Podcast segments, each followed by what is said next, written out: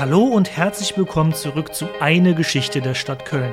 Ein Podcast über die Geschichte der Stadt Köln, die über 2000 Jahre alt ist. Doch bis sie zu dem wurde, was sie heute ist, hat diese alte, schwimmreine, bunte und reiche Vergangenheit hinter sich. Sie kann da als eine Art Mikrokosmos der europäischen Geschichte gelten. In diesem Podcast könnt ihr der Stadt beim Wachsen zuhören, von Römern bis in unsere heutige Zeit. Ja, und damit willkommen zu dieser Sonderfolge des Podcasts. Etwas, was ich schon so lange tun wollte. Rausbrechen aus diesem engen chronologischen Korsett, was ich mir ehrlicherweise selber geschaffen habe.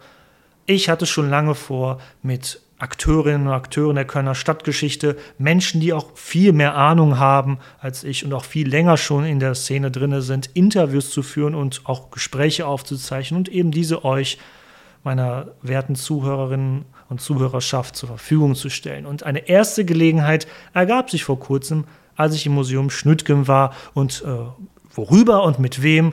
Ach, ähm, das ähm, erzählt euch der Interview Willem jetzt gleich besser selbst. Viel Spaß direkt nach dem Intro.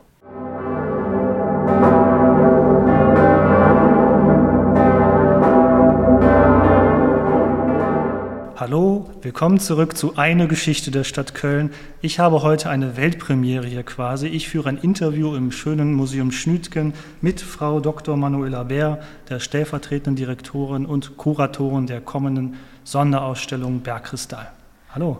Hallo, ich freue mich, dass Sie sich sozusagen auch von den Begriffen Faszination, Wunder und Magie haben herlocken lassen in das schöne Museum Schnütgen, denn der Bergkristall wird mit diesen Begriffen schon seit Jahrtausenden in Verbindung gebracht. Ja, das habe ich auch gedacht. Also früher hätte ich, glaube ich, Glas, äh, Glas und Bergkristall ja. überhaupt nicht unterscheiden können und dann ist mir aufgefallen, wo überall Bergkristall ist. Meine Frau hat Ohrringe. Wir haben auf dem Tisch hier im Wohnzimmer einen Bergkristall einfach so als Deko. Das ist ja schön. Ich habe Ihnen auch einen Bergkristall noch mitgebracht, um hey. dieses besondere Gefühl nochmal ja, zu haben. Schöne Kühle auch, obwohl es ist sehr kalt draußen. Und jetzt merke ich auch, dass mir Bergkristall überall auftaucht. Dann habe ich eine Podcast-Folge die letzte Woche gehört, wo es dann hieß, der Dolch von Tutanchamun hatte wohl auch einen Bergkristallgriff. Mhm. Also schon sehr lange ist Bergkristall ein Begriff. Und für absolut Unwissende, was macht denn Bergkristall so besonders und warum ist es so begehrt gewesen in der Menschheitsgeschichte? Ja, Bergkristall begleitet im Grunde genommen die Menschen seit Be Anbeginn an. Das ist ein Teil der menschlichen Kulturgeschichte. Bergkristall war Materia sacra, eine heilige Materie und wurde als solche auch immer besonders ähm, beachtet. Und der Grund dafür liegt sicher in den besonderen Entstehungsumständen, zumindest wie die Menschen sich das versucht haben zu erklären, wie dieses besondere Material zustande kommt. Ich habe Ihnen hier einen Bergkristall mal mitgebracht. Das sieht man, der ist im Grunde genommen eine natürlich gewachsene Kristallstufe, ein Wunderwerk der Natur, von Menschenhand nicht bearbeitet. Sechskantig, er ist transparent, er liegt schwer in der Hand, er ist hart, er ist kühl das sind ähm, physikalische Eigenschaften, die einen besonderen Reiz ausmachen. Und man hat sich schon vorgestellt, schon ganz früh, dass er in einer besonderen Beziehung zur Erde steht, dass er aus dem tiefen Inneren der Erde hervorkommt und dort wächst und somit im Zentrum des kosmischen Lebensursprünge sich mhm. befindet. Und Plinius der Ältere hat im ersten Jahrhundert äh, nach Christus all sein Wissen der Zeit zusammengetragen und widmet dem Bergkristall ein großes Kapitel und schreibt, es handelt sich bei dem Bergkristall um zu ewiglich versteinert, also es ist ewiglich versteinertes Eis. Und er empfiehlt es auch, zu, wenn man daraus etwas herstellt, zum Beispiel einen wunderbaren Kristallbecher, dass man da nur Kühles reintut, ah. damit man doch äh, vielleicht die Wahrscheinlichkeit, das Gefäß könnte noch schmelzen, ausschalten kann. was mich als Historiker auch immer interessiert hat, ist, wie macht man so eine Ausstellung? Also was sind so die Gedankengänge dahinter oder was sind auch die Herausforderungen dabei? Und so, man, viele Leute gehen ja in ein mhm. Museum und sehen das, die fertige Ausstellung, aber wissen ja gar nicht, was da alles für eine mhm. große Arbeit hintersteckt.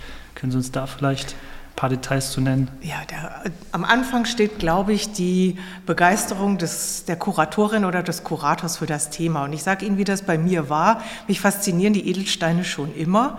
Und ich habe nach einem Edelstein Ausschau gehalten, der sich an die Objekte unserer Sammlung anbinden lässt. Und dann fiel mein Blick auf die vielen tollen Bergkristallgefäße, Bergkristallkreuze und überhaupt diese Vielfalt von Dingen, die aus Bergkristall gefertigt werden. Dann bin ich, habe ich mich auf Spurensuche begeben, ob man aus diesen Facetten des Bergkristalls eine Ausstellung machen kann. Und je tiefer ich in diese Materie eingedrungen bin, umso mehr hat mich das Thema gepackt und ich bin dem Bergkristall sozusagen auf die Spur gegangen. Interessant. Und dann geht es los, dann überprüft man, kann man daraus eine Ausstellung machen. Es gibt viele interessante Themen, gerade viele historische interessante Themen, die sich aber nicht in eine Ausstellung bringen lassen, weil es einfach keine Objekte gibt. Aber das war nicht das Problem am Bergkristall. Es gibt seit der Antike und aus der Menschheitsgeschichte davor so viele Objekte, sodass die Auswahl ganz wichtig war, weil ich wollte gerne diese vielen Facetten dieses Bergkristalls in die Ausstellung bringen und die Besucherinnen und Besucher einladen, Teil dieser uralten Begegnung zwischen Mensch und Kristall zu werden. Das ist mhm. eigentlich auch das, was ich mir erhoffe. Der Mensch, der in unsere Ausstellung kommt, trifft den Kristall in seiner reinsten Form und geht einmal sozusagen äh, durch die Menschheitsgeschichte, mit Schwerpunkt natürlich hier auf das Mittelalter hindurch und erlebt die unglaublichsten Begegnungen im Medium des Kristalls. Das ist natürlich auch der Podcast über die Geschichte Kölns und das ist natürlich meine Frage, gibt es einen lokalen Bezug des Bergkristalls auf Köln? Ja, ich hatte, ähm, also natürlich sind die Objekte der eigenen Sammlung waren ein wichtiger Ausgangspunkt, diese Ausstellung hier zu planen, aber es kam noch ein ganz besonderer äh, Glücksfall in der Archäologie hinzu. Anfang der 2000er Jahre, im Jahr 2005, wurde bei archäologischen Grabungsarbeiten rund um die neue Stadtbahntrasse wurde eine Kristallschleiferei des 12. Jahrhunderts hier in Köln ausgegraben. Und das ist ein Sensationsfund, weil es gibt auf der ganzen Welt nur einen archäologisch ergrabene Bergkristallschleiferei Schleiferei und das ist die Kölner. Und das ist ganz toll, weil das erklärt natürlich auch, warum es in Köln so viele Bergkristallobjekte gibt, gerade an der Wende Ende 12. bis Anfang 13. Jahrhundert. Und das ist für mich war sehr besonders. Es gibt ja diese, das war die Zeit, in der die großen Schreine hier in Köln entstehen, die großen ähm, Reliquienschreine. Und wenn Sie sich umschauen, alle die Fürstbekrönungen auf allen Schreinen haben die tollsten Bergkristallknäufe. Und die wurden hier in Köln hergestellt. Interessant, ja, ich war vor, ich glaube im Sommer war ich in Siegburg, die haben da auch eine wunderschöne kleine Schatzkammer mhm. rund um den ganzen ähm, Klosterschatz dort, der auf dem äh, Berg ist. Und da habe ich auch gesehen, alle Schreine hatten Bergkristall oben. Ja, drauf. und das Besondere an unserer Ausstellung ist, wir haben zwei dieser großen Schreine in der Ausstellung. Das ist, äh, wir werden die beiden großen Schreine aus St. Pantaleon im, in der ersten Auftaktabteilung unserer Ausstellung zeigen können. Weil da kommt einfach hinzu, dass gerade St. Pantaleon umfassend restauriert wird und wir können die Schreine für die Zeit unserer Ausstellung ausstellen. Das gibt es ja sonst normalerweise nie. Keine Kirche, weder in Siegburg noch der Kölner Dom noch St. Pantaleon hätte sich sonst je für die Dauer einer Ausstellung von von zwei so liturgisch wichtigen Objekten getrennt. Das heißt, wir haben hier die Hinterlassenschaften der Bergkristallschleiferei und direkt daneben eingearbeitet in die kostbarsten Goldschmiedearbeiten Kölner Bergkristalle. Schön. Ja, das bei St. Pantaleon fand ich auch sehr traurig, weil Theophanus Sarkophag war leider hinter einer Bauwand verschwunden, als ich es im Podcast hatte. Diese Kölner äh, Bergkristallwerkstatt, das waren denn so, kann man das überhaupt sagen, was waren so die Spezialitäten, die sie so hergestellt hat? Ja. Also, Gibt es da kölnische Erzeugnisse, die besonders begehrt waren? Also die ähm, sozusagen eine ergrabene Schleiferei enthält ja viele Abfälle. Das heißt, aus den Abfällen rekonstruiert man, wie hat die Werkstatt ausgesehen und wie wurde dort gearbeitet. Ich skizziere Ihnen das mal kurz. Sie müssen sich vorstellen, Bergkristall wird im feuchten Milieu verarbeitet. Es gibt eine riesige Sickergrube und über dieser Sickergrube ist eine Holzkonstruktion, auf der sitzen die Edelsteinschleifer an ihren Werkbänken. Und unter steter Wasserzufuhr schleift man erst auf groben Sandsteinen und auf feinen Sandsteinen die, ähm, die Kristalle, die man zuvor mit einem Hämmerchen, davon wurden auch drei gefunden, in ihre grobe Form behauen hat. Es gibt also drei Verarbeitungstechniken, das Beschlagen, das Bohren und das Schleifen. Und damit äh, entstehen am Ende die bearbeiteten und transparenten Bergkristallstücke. Und für die Kölner ähm, Schleiferei scheint eine Spezialisierung auf die Schreinsbekrönung, sei es als kugelförmige Knäufe oder man, die Kunsthistoriker sprechen so von linsenartig gedrückten Knäufen. Die sind so ein bisschen, als würden sie eine Kugel zusammendrücken. So sehen die aus und die werden oben auf die Schreine zum Beispiel montiert oder kostbar an die Reliquiengefäße angebracht.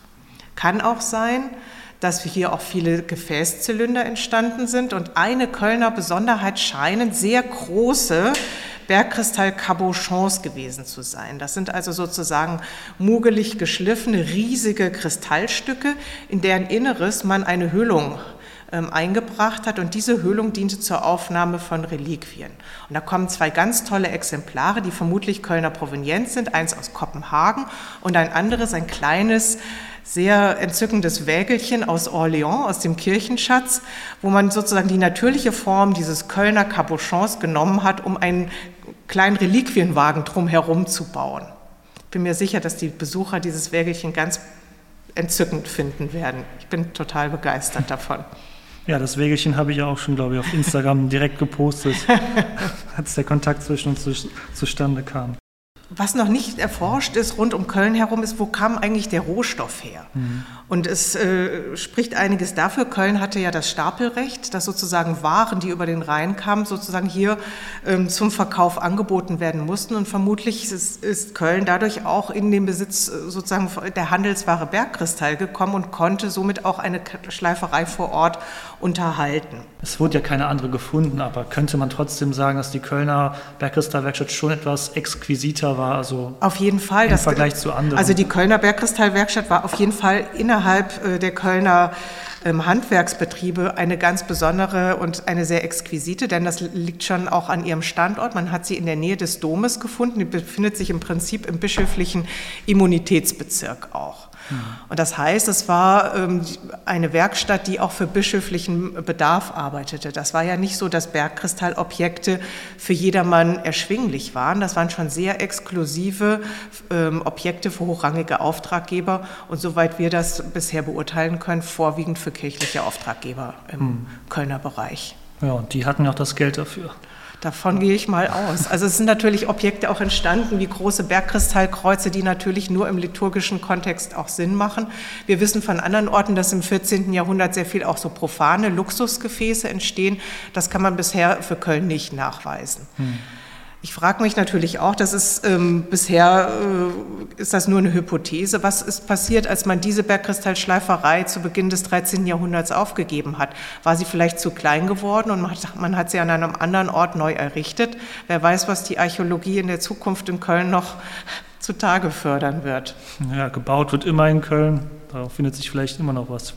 Vielleicht auch das Amphitheater aus römischer Zeit, was ja, wer weiß. verzweifelt gesucht wird. Gehen wir mal ein bisschen aus Köln raus und mehr so in die, ja, nennen wir es Geistesgeschichte oder so, aber welche Bedeutung hatte Bergkristall für die Menschen im Mittelalter, im Christentum oder vielleicht auch anderen Religionen, falls dies möglich ist, zu, darzustellen?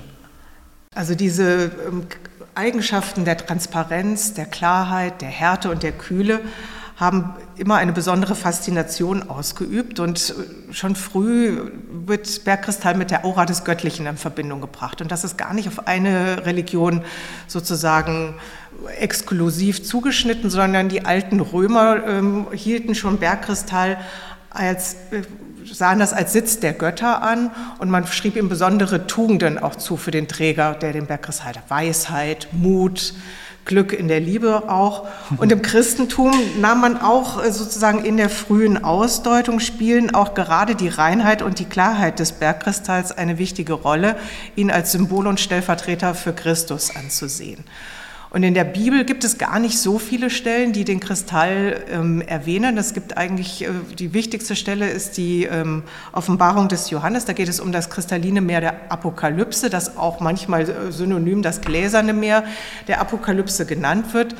Ähm, das spielt eine große Rolle, weil sozusagen das kristalline Meer bei der Endzeiterscheinung des auferstandenen Christus ähm, das Umfeld bildet. Und das ist etwas gewesen, was schon Gregor der Große zum Anlass genommen hat, auch die, ähm, die Claritas, die Reinheit auf den Auferstehungsleib Christi zu beziehen. Das war ja eine schwierige ähm, Vorstellung für die Gläubigen, wie wird aus dem ähm, irdischen Christus, dem Menschen, sozusagen der äh, auferstandene Christus. Und diese Transformation ist ja ein schwer vorstellbares Glaubensgut des Christentums und das ließ sich sehr gut in dem Bergkristall auch wiederfinden, weil angesehen als versteinertes Wasser hat ja auch schon eine wunderbare Transformation von dem sozusagen von Wasser in ewiges Eis stattgefunden. Deswegen war das ein sehr tragfähiges Symbol für Christus.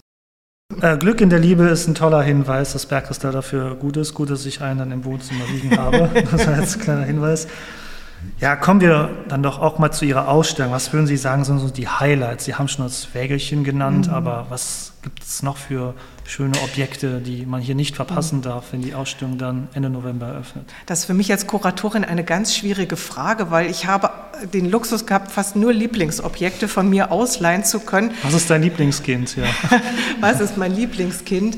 Es gibt hier mehrere. Ich, äh, wenn, ganz spontan denke ich immer sofort an den kleinen Marderkopf. Wir haben einen Marderkopf aus Bergkristall, ein unglaublich bezauberndes, sehr kleines Objekt, nur sieben Zentimeter lang und war Teil einer hochrangigen Garderobe von Hofdamen, Königinnen und Fürstinnen und wurde im Prinzip, man kennt das vielleicht noch von älteren Bildern, wie der Fuchspelz um den Hals, wurde der echte Marderkopf von dem Pelz entfernt und dieses luxuriöse kleine Kristallköpfchen angebracht, verziert noch mit einem Kopfgeschirr aus Gold und Edelstein und war sozusagen nicht nur ein Statussymbol, sondern wurde bei der gepflegten Konversation auch als Handschmeichler in der Hand gewiegt und gleichzeitig machte man sich die kühlenden Eigenschaften des Bergkristalls zunutze und der Marder an sich galt auch als Fruchtbarkeitssymbol, was für die Damen, die ja die Nachkommen in ihrer Dynastie gebären mussten, ein ganz wichtiges äh, äh, ja, Lebensziel im Grunde genommen waren. Also hm. ein ganz besonders bezauberndes Objekt.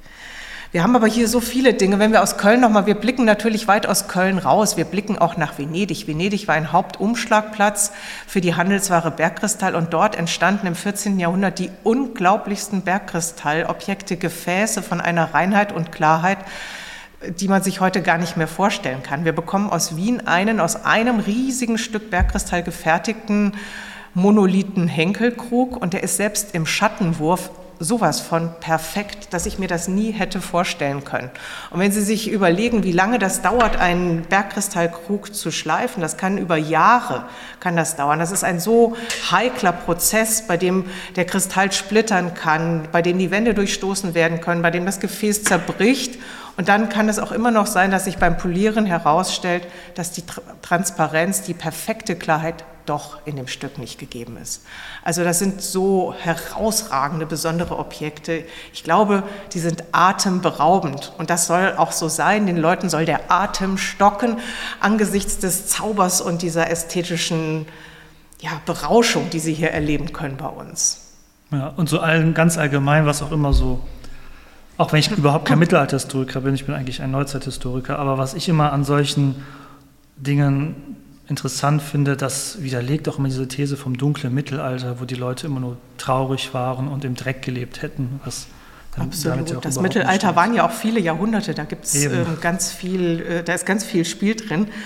Und was mich an diesem Thema noch fasziniert hat, wenn Sie ähm, jemanden fragen, was verbindest du mit Bergkristall, ist es sicher die Bergkristallkugel der Wahrsagerin aus dem Märchen oder aus ähm, Filmen, die den meisten spontan in den Sinn kommt. Und das war für mich sehr interessant, dem mal so nachzuspüren, wie war das denn eigentlich mit diesen Kristallkugeln im Mittelalter? Gab es die da überhaupt?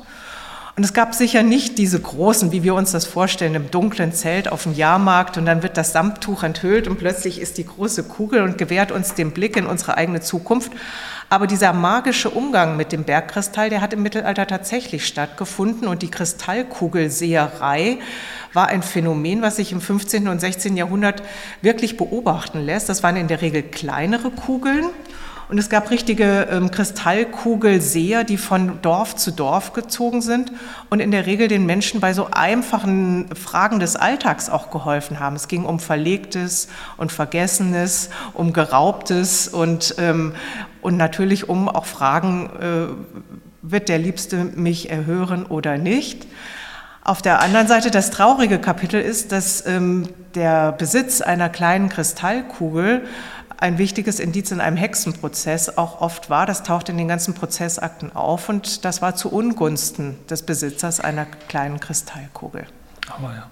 Gut, dass ich nur ein ungeschliffen, ein bisschen genau. geschliffenen Bergkristall Und deswegen steht am Ende unserer Ausstellung auch eine riesige Kristallkugel.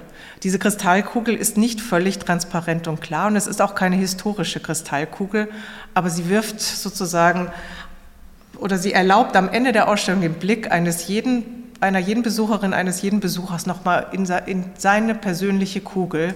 Und er sieht darin einige Wolken und einige Schlieren, aber vielleicht lichtet sich beim Blick hinein etwas und jeder erkennt für sich etwas und kann was mit nach Hause nehmen. Da würde ich mich auf jeden Fall freuen. Wenn man nur ein Argument hätte, jemanden zu überzeugen, diese Ausstellung zu besuchen, was wäre das? Also ich kann Ihnen versichern, eine solche Ausstellung wird es nie wieder geben. Und wer sie in seiner Lebenszeit besuchen möchte, sollte das tun. So viel Glamour war in Köln schon lange nicht mehr. Und die Zusammenstellung der Objekte ist absolut einzigartig. Und es war schwer, diese Objekte zusammenzubekommen von überall her in Europa. Ich glaube nicht, dass das nochmal gelingen wird. Das ist eine Schau der Extraklasse, das sage ich auch als Kuratorin. Das ist auch für unser Haus eine ganz besondere, wirklich aufregende Ausstellung. Dann machen wir doch mal ein bisschen Werbung. Wenn ihr auch, liebe Zuhörerinnen und Zuhörer, diese Ausstellung sehen wollt, könnt ihr sie ab dem 25. November hier am Museum Schnütgen in der Nähe des Neumarktes euch anschauen.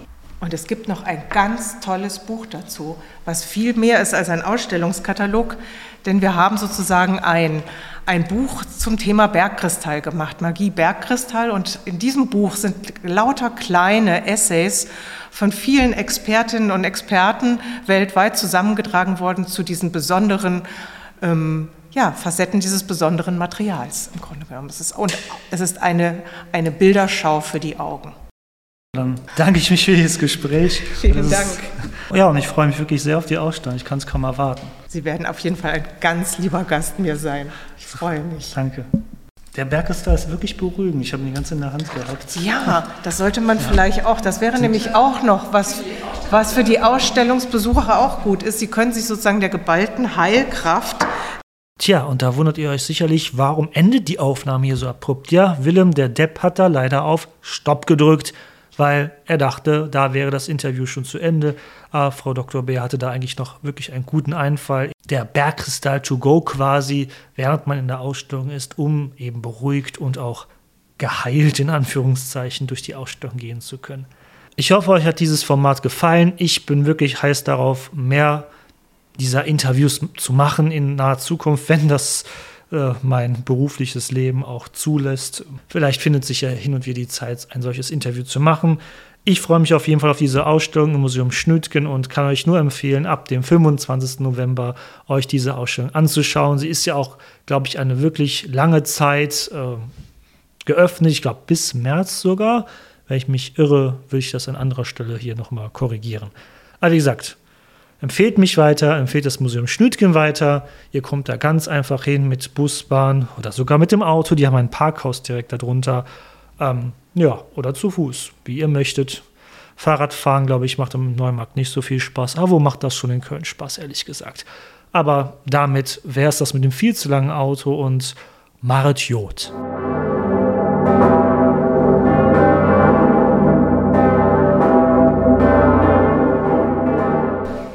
Ich werde den ersten, den ersten Satz verhaue ich übrigens auch immer bei jeder Aufnahme. Wir so. kriegen das total gut hin zusammen. Okay. Ich freue mich, dass Sie da sind. ich mich auch. Hm, überlege ich mal einen Satz.